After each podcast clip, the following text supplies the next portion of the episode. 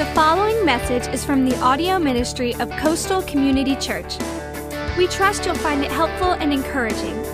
Now, here's Pastor Chris Rollins. Hey, everybody, good morning. Welcome, welcome to Coastal. I want to be honest with you. Sometimes when I'm sitting on the front row and just uh, into worship and the music and the lyrics, and uh, I mean, honestly, sometimes I feel like I'm like I'm like a fighter, you know, before coming out to a boxing match, and I'm just ready, and the music's pumping, and and like it's not about me because like it's this is. Uh, anyway, I mean, I'm just pumped to be here. I'm glad you guys are here, and uh, God's doing something amazing in our church, and uh, I'm just uh, honored and humbled to be a part of it. So, and the cool thing is, I already know we've kicked Satan in the teeth and we win. So uh, I, I, won. He won the fight for us. So that's good. We are in week uh, five of this series called "The Seven Deadly Sins," and uh, we've been talking about. You know, again, if you grew up in a church tradition where this is somewhat familiar to you might not be maybe you just know the movie uh, brad pitt and morgan freeman um, but uh, over the years traditionally the church uh, has talked about uh, these uh, this seven deadly sins. They're not listed this way in Scripture by any means, but uh, they're definitely uh, sin that we all deal with. And we talked about that last week, how uh, we all have issues and we all, we're all sinners in need of a Savior. And we've all committed all of these. Um, but uh, uh, that leads us to the Savior, Jesus. And so we're not just talking about the sin, we're talking about how God wants to deal with it and replace it with something better. So today we're talking about the deadly sin uh, of anger.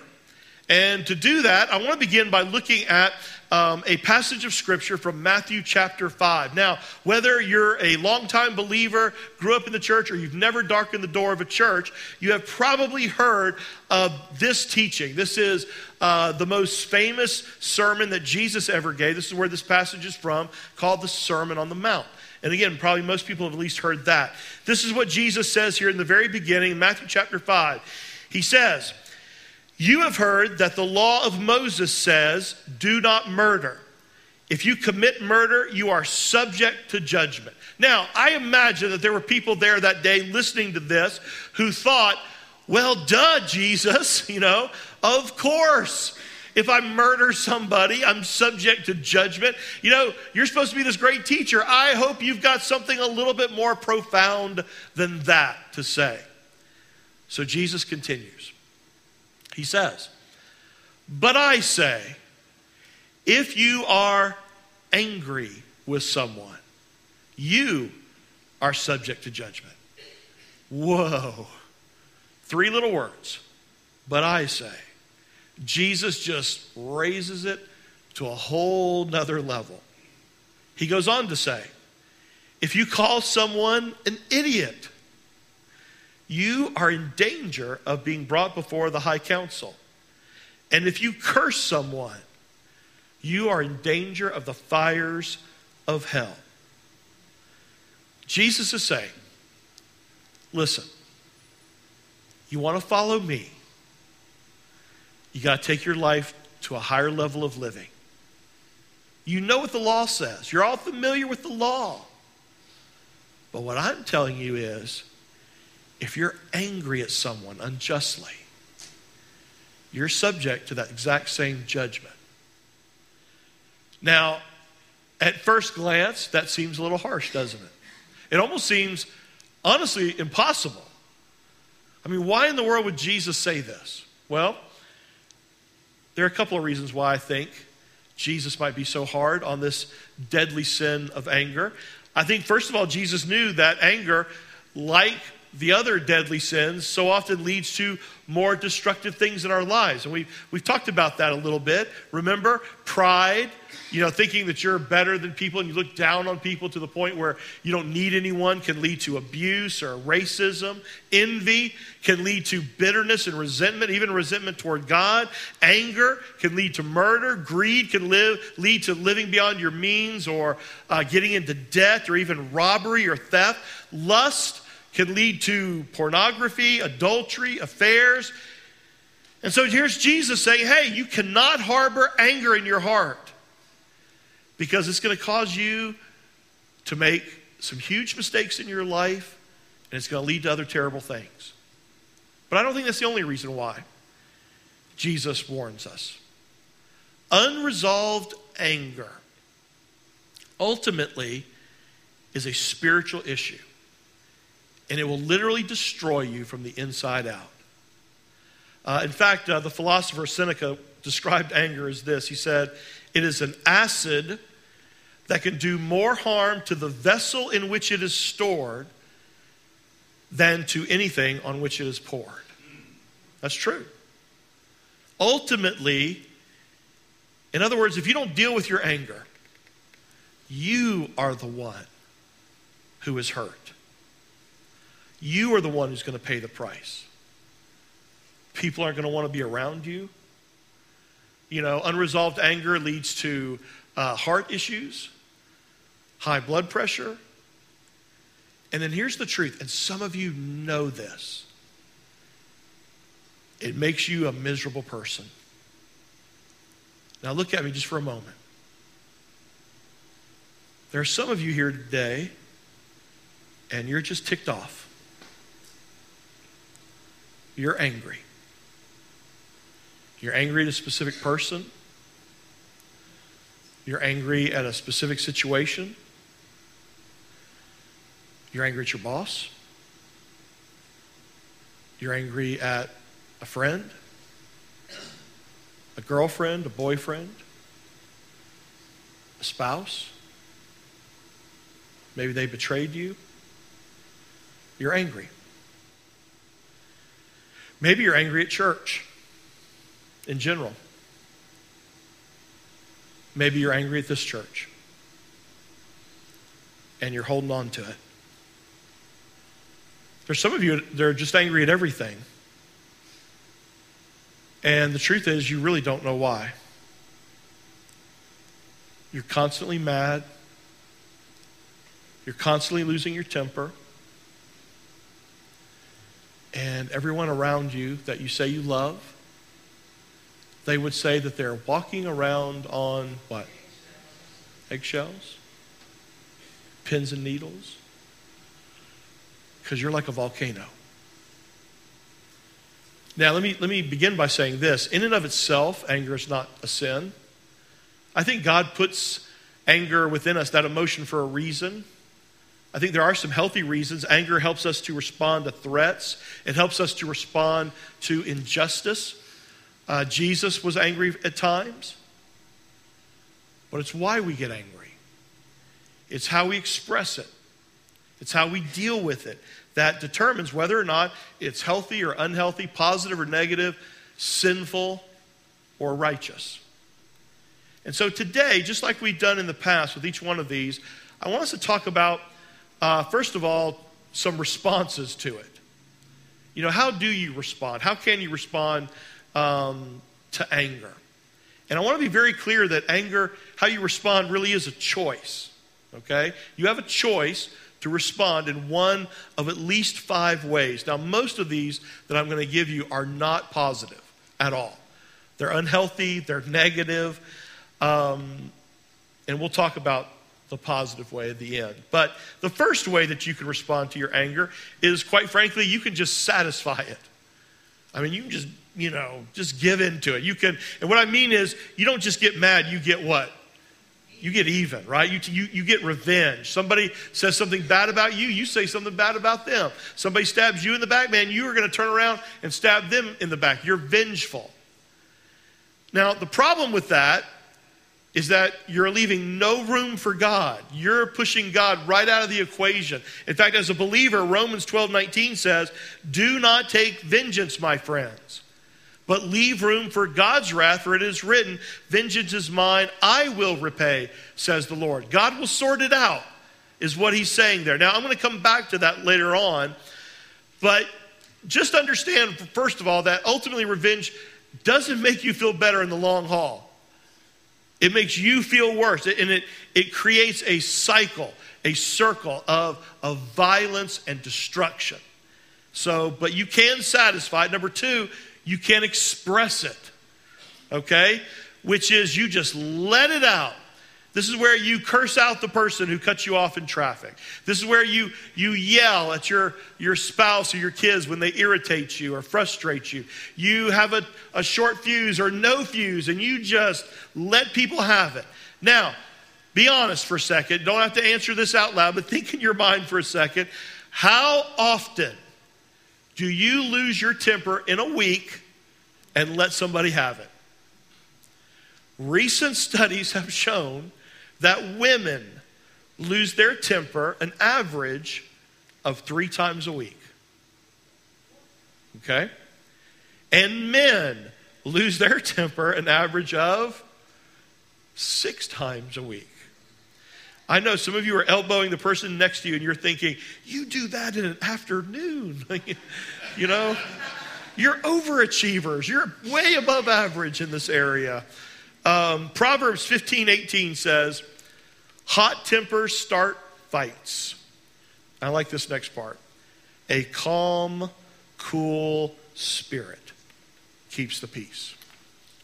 So, you can satisfy it, you know, revenge, you can express it, you can vent it. Or, number three, you can displace it. You can displace it. Now, this is where you take out your anger on someone or something that has nothing to do with it. This is where you're at work, somebody ticks you off, you're having a bad day, your boss makes you angry, whatever, and you get angry, but then you go home and you yell at your spouse. And then your spouse turns around and they yell at the kids, and the kid kicks the dog, okay? Now, I mean, it's not fair that the dog gets kicked. Now, if it was a cat, it's another story, but. Oh, I'm just joking. Um, but no, I'm not really. But but that's displaced anger. That's when you take your anger out on things and people that have absolutely nothing to do with it. Ecclesiastes 7 9 says, Don't be eager in your heart to be angry, for anger is a friend of fools. It's foolish. Now, do you have people in your life who have ever said this to you? Why are you taking this out on me? If they have, you might be dealing with displaced anger. Number four, these are really two, but they're very similar, but a little different. I'll explain. We can repress or suppress it. We can repress or suppress our anger. To repress means you just you stuff it down, you hold it inside. Um, someone makes you, you angry, you just kind of grin and bear it and you push it down and you create a nice little ball and you stuff it in your stomach and it becomes an ulcer, okay? And, uh, but eventually you're going to explode. Now, suppressing means you don't just stuff it down, you pretend it's not there. You know, you, uh, you hold on to it, but you don't really deal with it. And you act like you didn't get hurt you pretend like everything's okay. Um, and then what happens is the anger eventually comes up, but you don't know why you're getting angry because you've pushed it down, you've, you've suppressed it. You ever blow up at people and you don't really know why? It might be because you've suppressed something. And, and the, really, my point of all of these is that you see, if you allow even just a little bit of anger, a little bit of unresolved anger to settle in your heart, and you don't deal with it, man, it is going to grow into a weed of resentment and bitterness, and it is going to destroy not only you, but the people you say you care about. The only way to defeat it is to be ruthless with it, to weed it out. Look at what Ephesians 4 says. You've, you've heard this verse before, maybe. Um, and don't let sin, excuse me, don't sin by letting anger gain control over you. Don't let the sun go down while you're still angry, for anger gives a mighty foothold to the devil. Now, the truth is, the principle here, here is that, I mean, obviously, sometimes your anger might be so great, the issues are so big, you're not going to get rid of all of it in one, in one night. But what this is saying is, you have got to be ruthless with this. Don't let it get a foothold. Don't let it get a grip on you. In fact, don't you go to bed you know, if there's if you think about somebody you feel angry towards, you've got to forgive them. You've got to deal with it. Do your best to get rid of it before a day goes by so it doesn't destroy you. Now, look at the list so far satisfy, express, displace, repress, suppress. None of those are good. None of them are healthy. They're not the right way to deal with anger. Ultimately, God wants to take it from you, and He wants number five, He wants you to give it to Him. Not give it to the other person, give it to God. Ultimately, it's a spiritual issue. In fact, look at this next verse. And I, you, you've heard this verse before, but I want you to think about it in terms today of unresolved anger. Matthew 11, 28. And Jesus said, Come to me, all of you who are weary and carrying heavy burdens. Some of you are tired because you're angry all the time. He says, if, you're, if, you, if you've got this burden, if you're carrying it, if you're carrying anger, come to me and I will give you rest. By the way, you see there, Jesus never says, hey, quit being angry. You should never be angry. He doesn't say that. He doesn't do that. But he does say, come to me with your baggage. Give it to me. Give me your anger, and I can replace that anger. I'll give you my rest. What is he saying? I will give you my presence my peace, my power, my patience.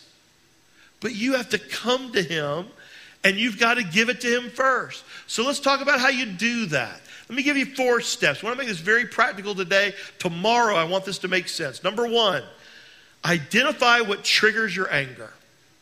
Identify what triggers your anger. Now, all of you uh, C, good CWP gun toting rednecks no, no, and by the way, Coastal Community Church on Sunday morning is probably the safest place to be in West Ashley, okay?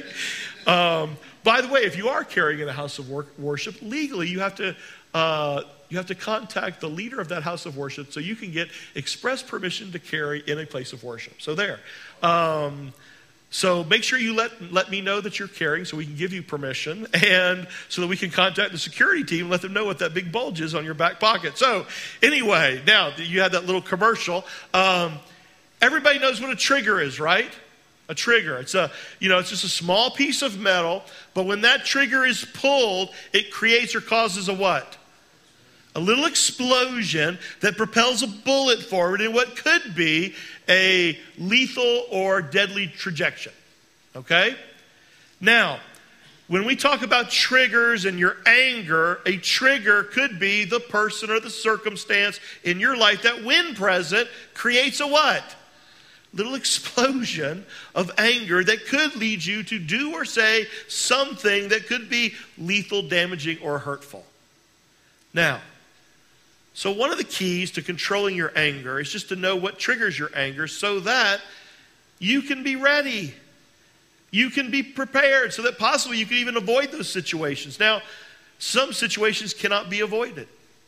And by the way, some triggers are positive. Again, you see an injustice and bam, you are motivated to do something positive about it. You're, you're, you have a righteous anger. And that's a good reason to be angry. But I just think we all need to be honest with each other. Most of the time, our anger is not triggered by injustice. Most of the time, our anger is triggered by something personal and selfish. For instance, what triggers your anger more? Knowing that there are homeless children in our city? Or is it the person who drives 10 miles an an hour under the speed limit in the fast lane when you're trying to get to work and you're late? Do you get more angry when you hear someone using the name of Jesus as a swear word at a sporting event?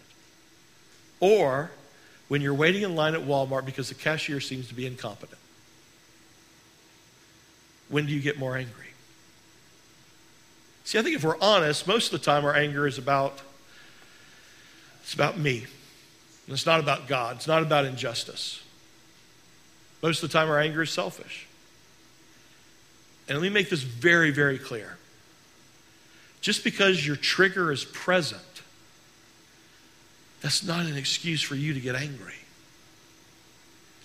If you're exploding in anger, it's not because someone else pulled the trigger.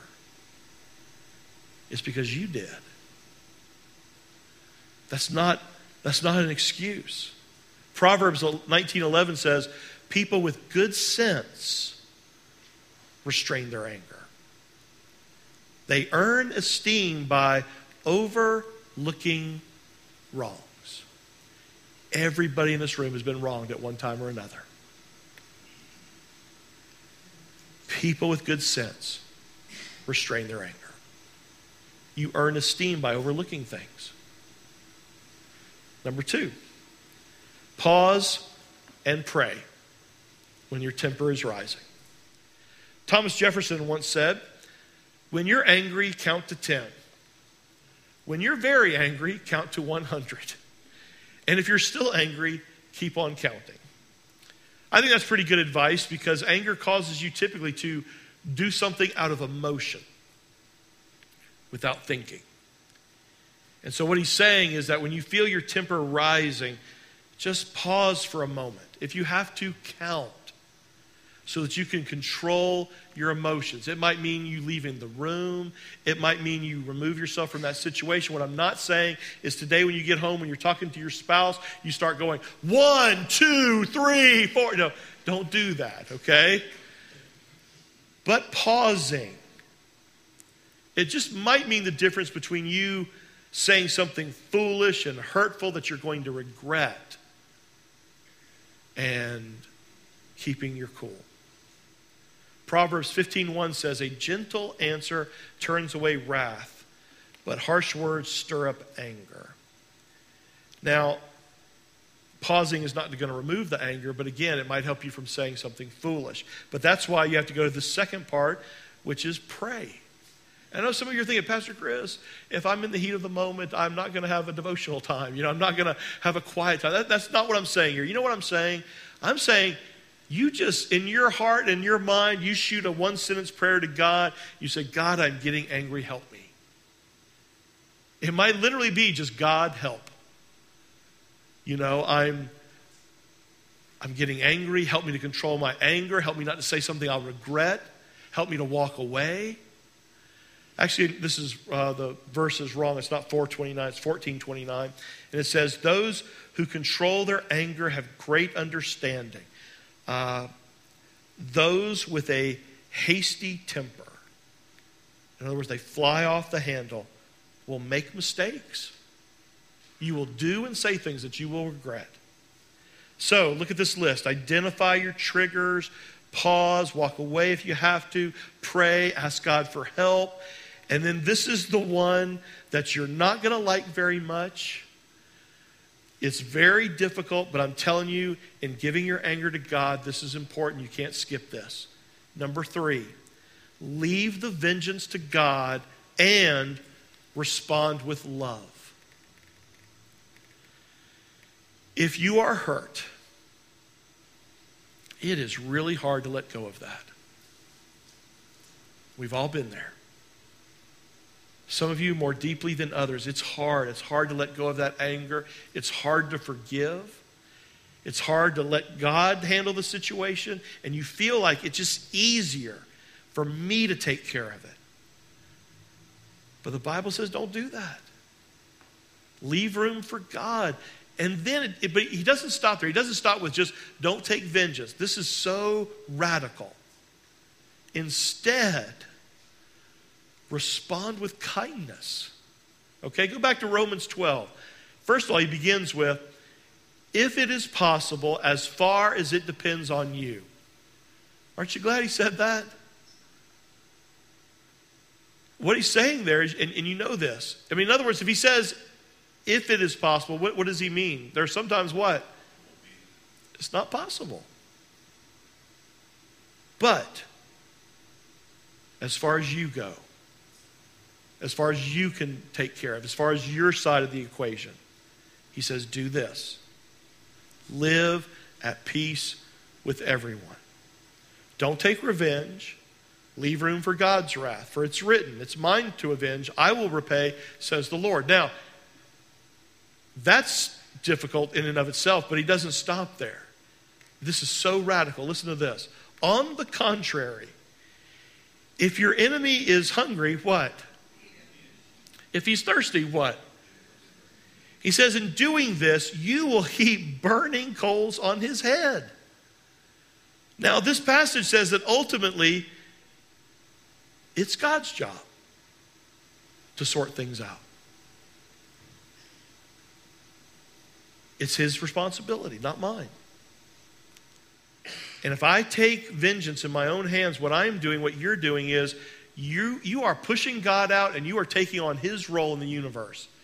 And I don't know about you, but you know, one of the lessons that seems I've learned and maybe have to relearn over and over again is I'm not God. And when I try to be, it never works out well. I mean, it just, it never works. I always get myself into trouble. And then the Bible says that if you if you've got to talk to somebody who has angered you,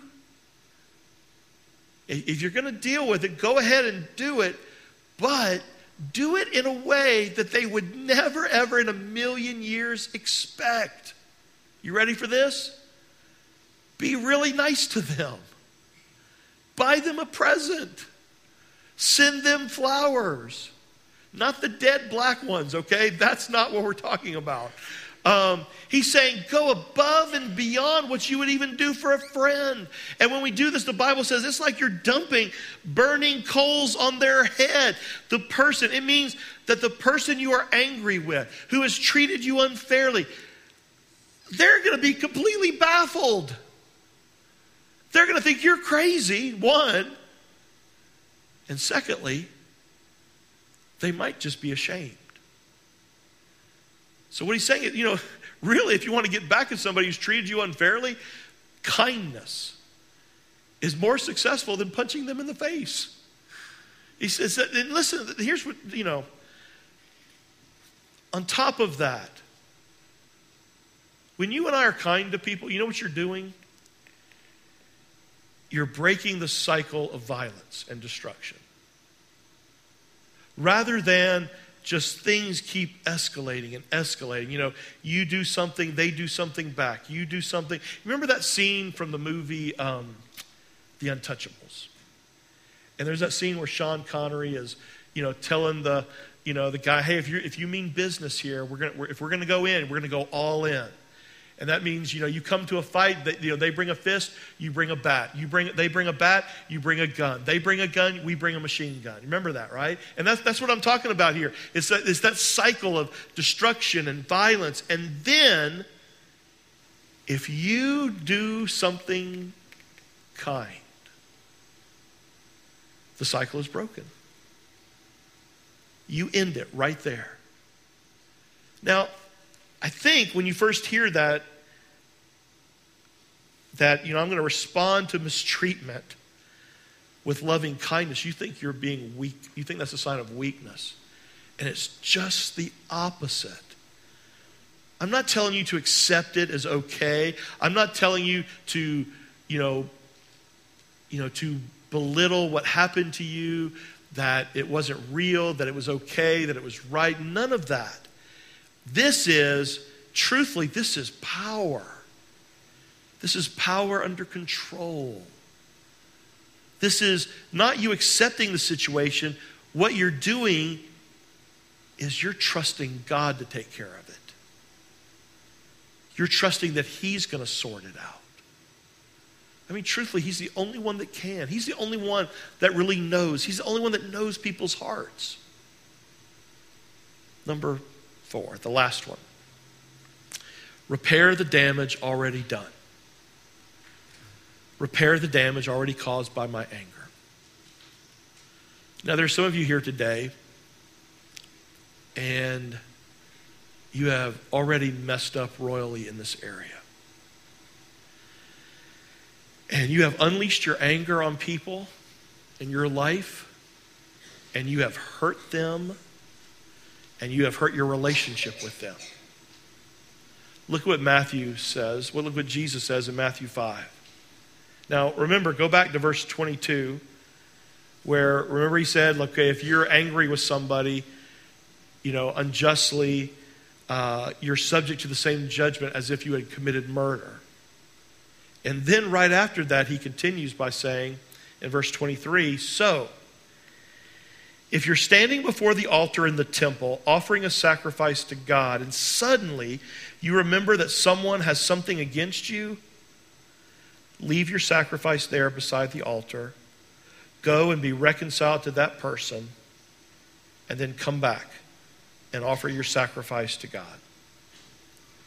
Now, I think, you know, again, this is one of those passages where when we first hear it, we think, you know, okay, this has really no application to me. Temple, sacrifice, offering, it's a little confusing.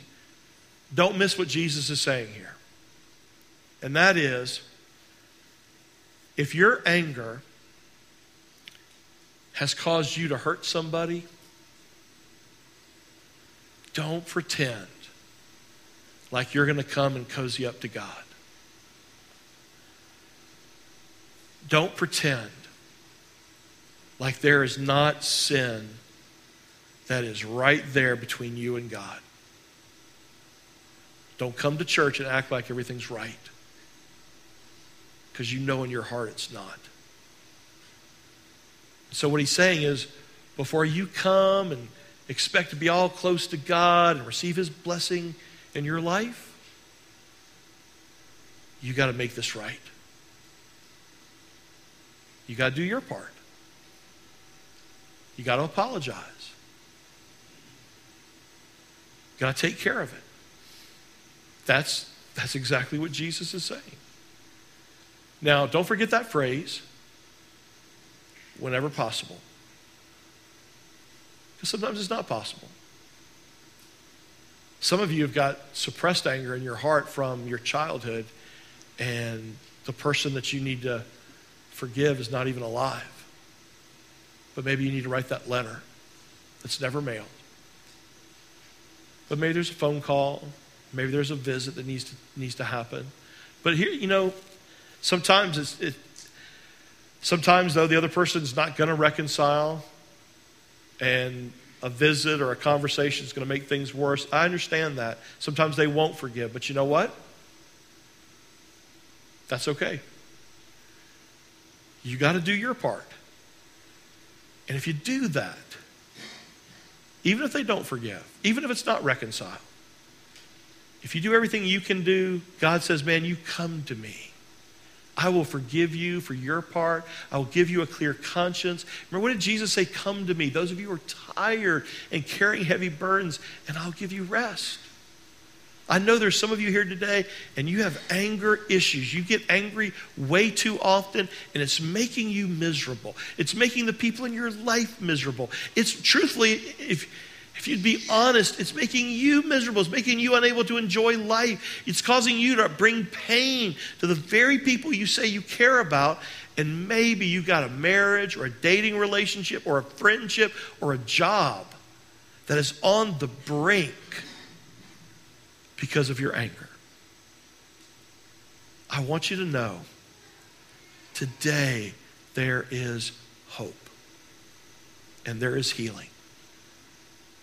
God wants to take that sin of anger, if you will give it to Him, and He will replace it with His peace, His patience, and His very presence. But you got to give it to Him. Maybe you're here today and you've never made peace with God. You've never asked Jesus to come into your life. You can do that today. You've been listening to a message from Pastor Chris Rollins of Coastal Community Church. For more information about Coastal, or to explore what your next step of faith might look like, check us out online at coastalcommunitychurch.org.